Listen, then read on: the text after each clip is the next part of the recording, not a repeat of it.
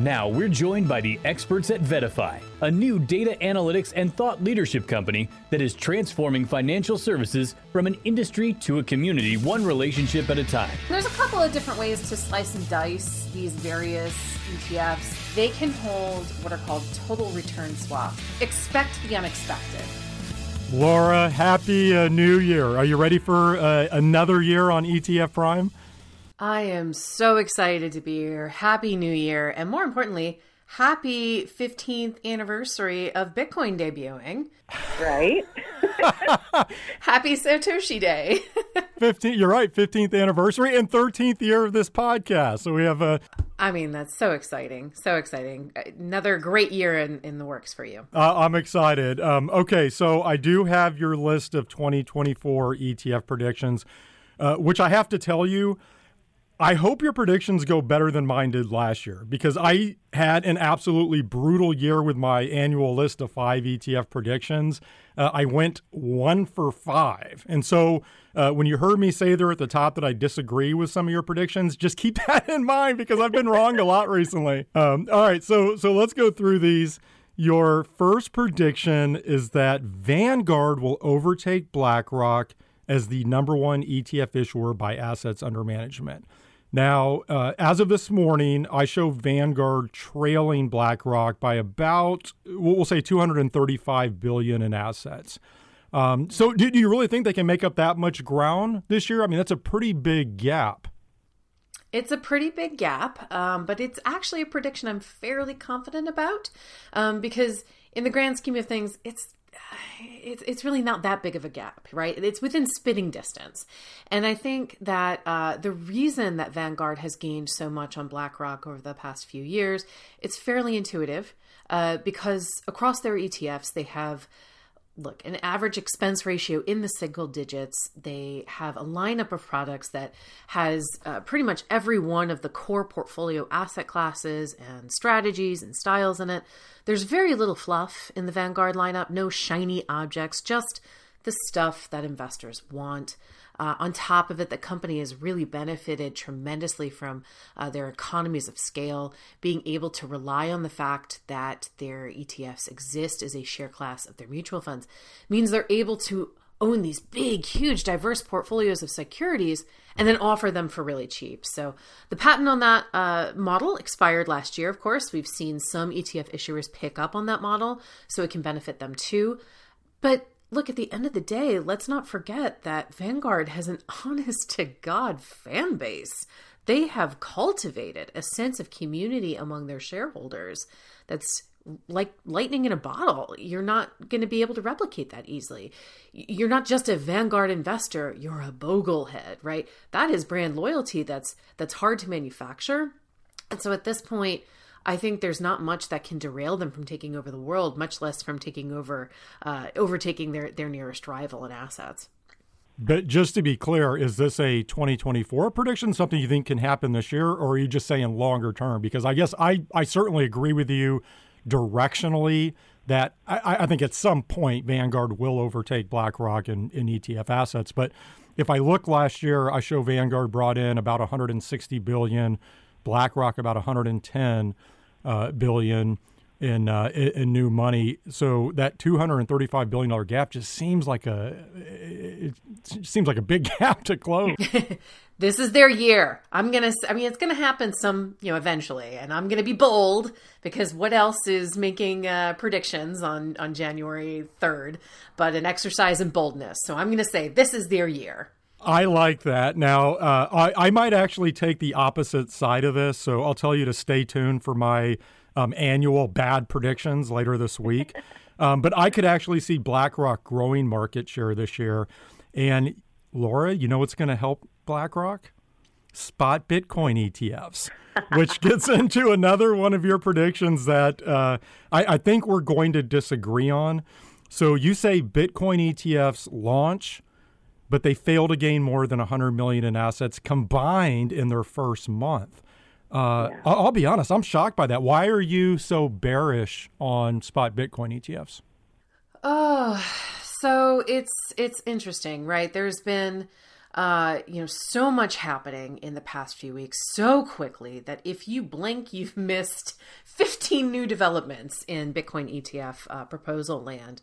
We saw a flood of new filings in the last half of December with uh, issuers updating expense ratios and authorized participants and creation redemption details, all in prep for launch uh, 14 proposals ahead of the SEC right now. There's been some excellent reporting on the differences and, and the various evolutions in, in, in these proposals from um, Bloomberg and Ben Strack over Blockworks. But from what I've seen of all of this chaos, all of or uh, all this hullabaloo, I should say, about APs and cash creates and expense ratios, it, it's all coming from within the house.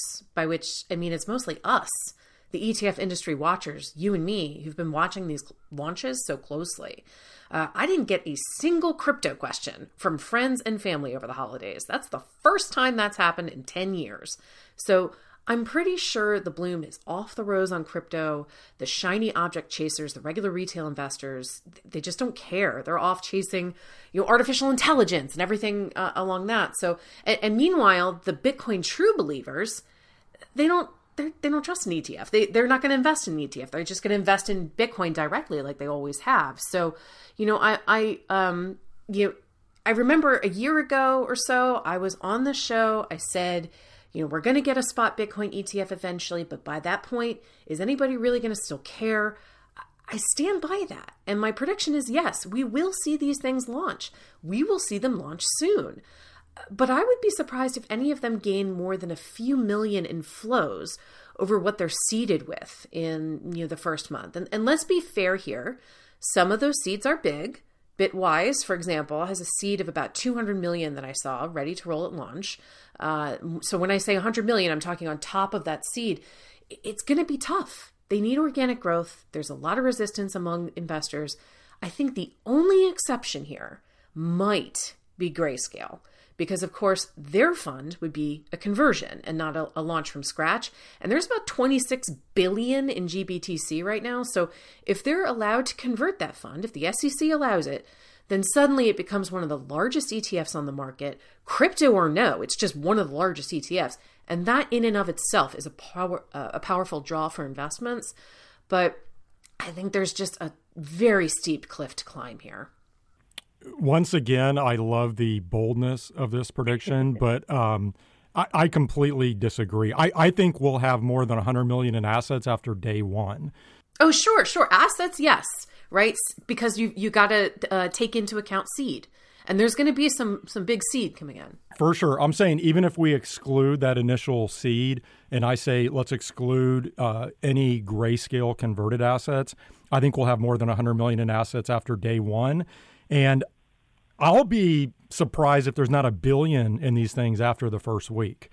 And my, we, again, you and I, we could do a whole show on the uh, potential drivers of demand or lack thereof around these. But what it boils down to for me, Lara, is I do think there's a lot of pent up demand from particularly uh, registered investment advisors and, and others in the wealth management space where they're not going to touch futures based products. Um, they've been waiting for the real thing. And certainly the, the crypto environment overall is not as frothy as when uh, BITO launched back in October of 2021, but it's still pretty healthy. And I think there's enough pent up demand there that uh, we're going to see meaningful assets into the space. I think a lot of advisors have been waiting to make a small allocation here. And the, the other thing that I'll, I'll mention too, just again quickly, is that when, when I see issuers like BlackRock, and Fidelity and Invesco uh, want to get involved in this space, they're not doing that for a $100 million um, asset opportunity.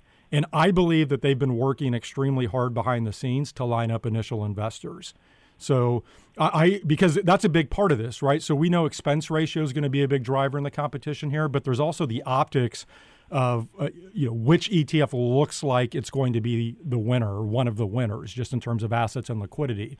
And so let's just take BlackRock as an example. I can't imagine they're just going to show up to this party on launch day uh, without having meaningful investments lined up to go into uh, IBTC. So we'll, we'll, we'll see what happens. As a complete aside, I saw a bunch of rumors and innuendo floating around this morning that the SEC is going to deny these things. Which can you imagine if that happens? Right. Oh my goodness. Yeah, you know, you bring up some excellent points. I guess we're just going to have to wait and see. I, I, you know, look at the experience that uh, the Ether futures ETFs uh, had. Um, you know, there's a lot of work that went on behind the scenes to get these products launched. A lot of them launched, and it was a big fat uh, you know fizzle right? Not too much went in on the uh, into those funds. So you know you could make the argument well ether futures are not the same as bitcoin and it's still a futures based product and and all those things but um, i guess at the end of the day we're just going to have to wait and see yeah, well, we'll have to see. And with the Ether futures products, I do think it comes down to the fact that they're futures based. I really yeah. believe investors want the real thing. Um, okay, another Bitcoin ETF related prediction that uh, you have is that we're going to see options based ETFs using Bitcoin futures. Um, so, talk about that one. Are, are you saying futures only or spot too? So uh, it could be spot. Um, I, I went I played it. I played it safe with this one um, because uh, the the truth is it's a bit of a cheat. We actually already have the filing in place. First Trust, yeah, First Trust already filed for two of these funds. Uh, they would be defined outcome funds holding flex options on a given uh, Bitcoin ETF. The prospectus does not mention whether it would be spot or futures. So it could launch on either. So if a spot ETF launches, then yeah, they might base it on that you know, but if it doesn't launch, if all those naysayers or, or, or panic uh, sayers are are correct and the SEC denies it, then you know, futures uh, ETF would probably be the the one that they would uh, use to underpin this ETF. Um, there's two of them. They both uh, focus on Bitcoin exposure. One would cap the upside and cap losses at 15%. The other would cap uh, the upside and just protect against the first 15 losses, you know, like a traditional buffer fund. And it's an interesting concept. I could see a lot of practical use uh, among advisors for a fund that uh, offers exposure to Bitcoin, uh, but still protects against loss given how volatile the asset is. Maybe this is the instrument that uh, could take off. Um, that said, there's a lot of options based defined outcome products out there. Not all of them have gained a lot in flows. I think you have to have a really good ground game amongst advisors to see a product like this get traction. You know, on the other other hand, that's exactly what First Trust has. So we should see. Yeah, I 100% agree with this prediction. I think you're you're right. We already do have these filings, but let's say we do get spot Bitcoin ETF approval. I think we're going to see all variations of uh, options-based ETF strategies based on that underlying spot Bitcoin. Uh, we already have you know carbon credit futures uh, Bitcoin ETF filing out there. My my only pushback, and it's not on your prediction, but just on these buffer Bitcoin ETFs is that I view the high volatility of Bitcoin as a positive attribute. That if you're owning this in a portfolio and you're properly rebalancing and you have the appropriate position sizing, that volatility actually works for you. And so I don't know why you would want to kneecap that, but nevertheless, I agree. We're going to see uh, a, a bunch of these products coming to market. All right, your next ETF prediction for 2024 is that uh, we will see even more launches and closures than last year, which I believe we had a record uh, year for launches. I think we were close to a record year if it wasn't a record year for closure. So I, I, I agree with this one, but give us your rationale. Sure. So uh, we saw last year in 2023 543 ETF launches, more than 60 funds higher than what we saw in uh, 2021. Um, of those, 75 launched in September alone, which Heather Bell, my managing editor, tells me just might be the largest month for ETF launches ever. And by the way, she tracks a the weekly launches and closures in a Friday column called This Week in ETFs. It's a great way to kind of keep up to date on what's going on in, in launch land. Um, so yeah, I think in 2024 we're going to have even more. And how are we going to have more? A couple of convergent trends. So first, we're going to see these. Uh, we're going to continue to see smaller, newer issuers coming to the marketplace with ideas for a single strategy or a handful of strategies based on what they're doing in SMA form for clients. We saw literally hundreds of these last year and the year before. It's all because the ETF rule uh, makes it so much easier and cheaper than it ever was before to launch an, e- uh, an ETF, and that's just going to continue. Um, I also think we're going to see a substantial rise in the number of mutual fund to ETF conversions because let's face it, the mutual fund just kind of isn't what it used to be, right? Um, there's there's certainly a, a, role for them, but uh, that role is um, not quite as huge as it, it, once was. So we saw about 40 conversions last year. That was barely anything, just scratching the surface compared to tens of thousands of mutual funds out there. Playing field is wide open here. And you know, when you have launches, uh, you have closures. You gotta you gotta trim the fat somewhere. So, um, you know, I don't think that we will necessarily have a bloodbath when it comes to uh, launch. To, excuse me, to closures. But um, you know, one thing that kind of gets lost sometimes when we're looking at closures is that uh, you some of these funds out there, uh, the BulletShares ones come straight to mind they have an expiration date. They end. And so, uh, you know, the, the 2024 version of the BulletShares funds are, are going to close at some point and then re- be replaced with the next one. So, and there are more and more of those kinds of dated products out there. Uh, so I think that's going to contribute um, to maybe uh, an artificially high number of closures uh, for 2024. But I think, you know, the toothpaste out of the tube. When it comes to the ETF rule, you can't go back. Uh, we're just going to have more and more uh, in this year. I think another key factor here, too, is that the cost of launching an ETF has come way down. And it's yeah. still a meaningful financial commitment. I, I don't want to say that it's just easy to launch whatever you want, but I think about a firm like ETF Architect, the uh, the, the, white label arm of the uh, the Alpha Architect team. You know, they continue to drive down the cost of bringing a new ETF to market, and so that does bring down the risk if you're a an ETF entrepreneur and you have a, what you think is a great idea. I, I, just think you have more people willing to jump in because that cost hurdle isn't as high. So uh, I, I, think that's another factor here. On the note of ETF closures, another uh, prediction that you have is that artificial intelligence ETFs join metaverse ETFs as the latest fad to flop. So are, are you talking about uh, in, are you talking about ETFs investing in AI or ETFs using AI or both? Um, so I think uh, I'm going to go bold and I'm going to say both. Um, so it's a bit of a, a, a controversial prediction, I'm sure. Um, we talked about uh, this last time I was on a little bit that um, some of the uh, AI ETFs out there saw big inflows in 2023. Um, those were the ones that were tracking the space. The ones that are actually using AI to pick stocks haven't really seen much in the way of flows in 2023. That didn't really change as we closed out the year. But what I'm talking about with my prediction was the the funds that track the space.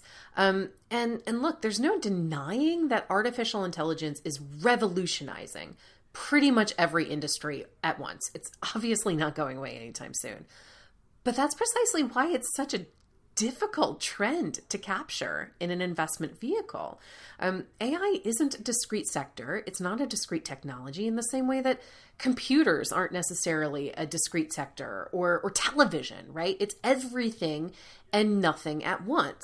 So, what you have is a handful of tech companies semiconductors companies, hardware manufacturers, uh, big search that were already uh, poised to profit from AI the most, or, or that po- that that profited from AI the most. They were already the biggest tech companies that were uh, the most poised to benefit from any huge leapfrog in technology. So why buy a more expensive fund branded as AI on the tin when you can just buy a tech fund or a semis fund, capture the same exposure, have a longer track record, uh, and and maybe the same profit potential. You know, a lot of these quote unquote AI ETFs that have been flooding the market, they're really just Mag Seven uh, funds in disguise. Meaning, if you buy them, um, you're getting the same exposures that you already have, and now your portfolio is over concentrated in the tech sector, and, and concentration was a big theme in 2023. So I think by this time next year, AI ETFs will have lost a lot of their luster with investors, the same as metaverse ETFs did, and every other fad thematic ETF out there. There's going to be some sticky assets, of course, and there's going to be some ETFs that do well and continue to do well. But, you know, look, I'm either going to be really right on this one or really wrong. I honestly, Lara, can have said that better myself. I 100% agree with this one. I think it does feel faddish. I think about, you know, work from home ETFs. You mentioned the metaverse ETFs. And certainly to what you said, we know artificial intelligence um, is here to stay, but, but AI is everywhere. This impacts, uh, this cuts across all industries and different types of companies. And I think trying to package this up into a small box uh, in, in, an ETF wrapper is going to be very difficult. Uh, so I, I, I, guess the way that I would say it is the the AI ETFs themselves feel faddish to me. Obviously, artificial intelligence, the quote unquote technology, does not. Uh, but but but I agree with you. I think we're going to see more closures there. Um, all right, just a couple minutes left.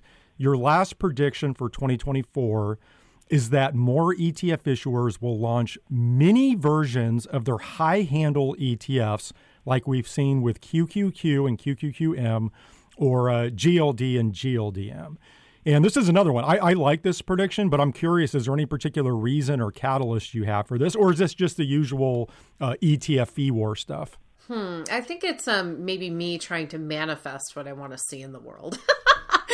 so I, uh, you know, we talked a few months about ago about how I thought this, you know, we saw this huge influx of flows into QQQM over 2023. It was one of the most overlooked stories of the year. I still think that. Uh, and why is it overlooked? Because it's a boring story. It's a story that's so common sense, it barely even registers with people. An issuer offers investors a cheaper version of an ETF that they already love with a lower share price so they can buy more shares with the same amount of cash and then hold them for longer without it costing them an arm and a leg. I mean, why wouldn't you get assets in that fund? It's a no brainer. So, you know, you see these slow, steady accrual of assets in these mini versions of funds like GLDM you know, the, the mini version of GLD, QQM, QQQM, excuse me, which is the mini version of the Qs, and then even something like SPLG, which is the, the mini version of, of SPY. I think this is a true greenfield of opportunity for investors. There are a lot of triple digit handle ETFs out there that are priced at 40, 50, 60 basis points. Uh, many of the older funds, the big funds around, what an easy win it would be to launch a mini IWV or, or, or you know, a DIA, right? Uh, Dow Jones ETF. Uh, it's such a slam dunk. It would be great for investors, and it's a way to keep uh, keep it within the family, right? To keep uh, investors staying with the brands that they trust and and staying with the the strategy that they trust. It's a win win win for everybody. Yeah, I agree, and certainly for the issuers, as, as you've said there, because they can keep that higher fee, likely successful ETF, but then be able to offer something lower cost to investors, especially investors who want to allocate uh, into a portfolio, smaller investors with that smaller handle. So I, I, like this. I'm putting you on the spot a little bit, but you think something like DIA is one of the best candidates here, or do you have other ETFs in mind? That was the one that came straight to mind. We've seen uh, quite a bit of uh, interest around the Dow Jones in 2023. Uh, I think I saw a chart that uh, it just continues to to um, perform very very well compared to some of the other indexes out there. Um, you know, it's a bit of a quirky index, but then again, so is the Qs, right? So um, I, I think there could be an opportunity here. Well, Lara, such a great way to kick off the new year. I'll tell you one thing I know for sure is that your predictions will go much better than mine did last year. so you're already starting on the uh, the right foot here. But thank you so much for joining me this week. Oh, thank you so much for having me, and congrats again on 13 years. Thank you. That was Lara Crigger, editor in chief at VettaFi.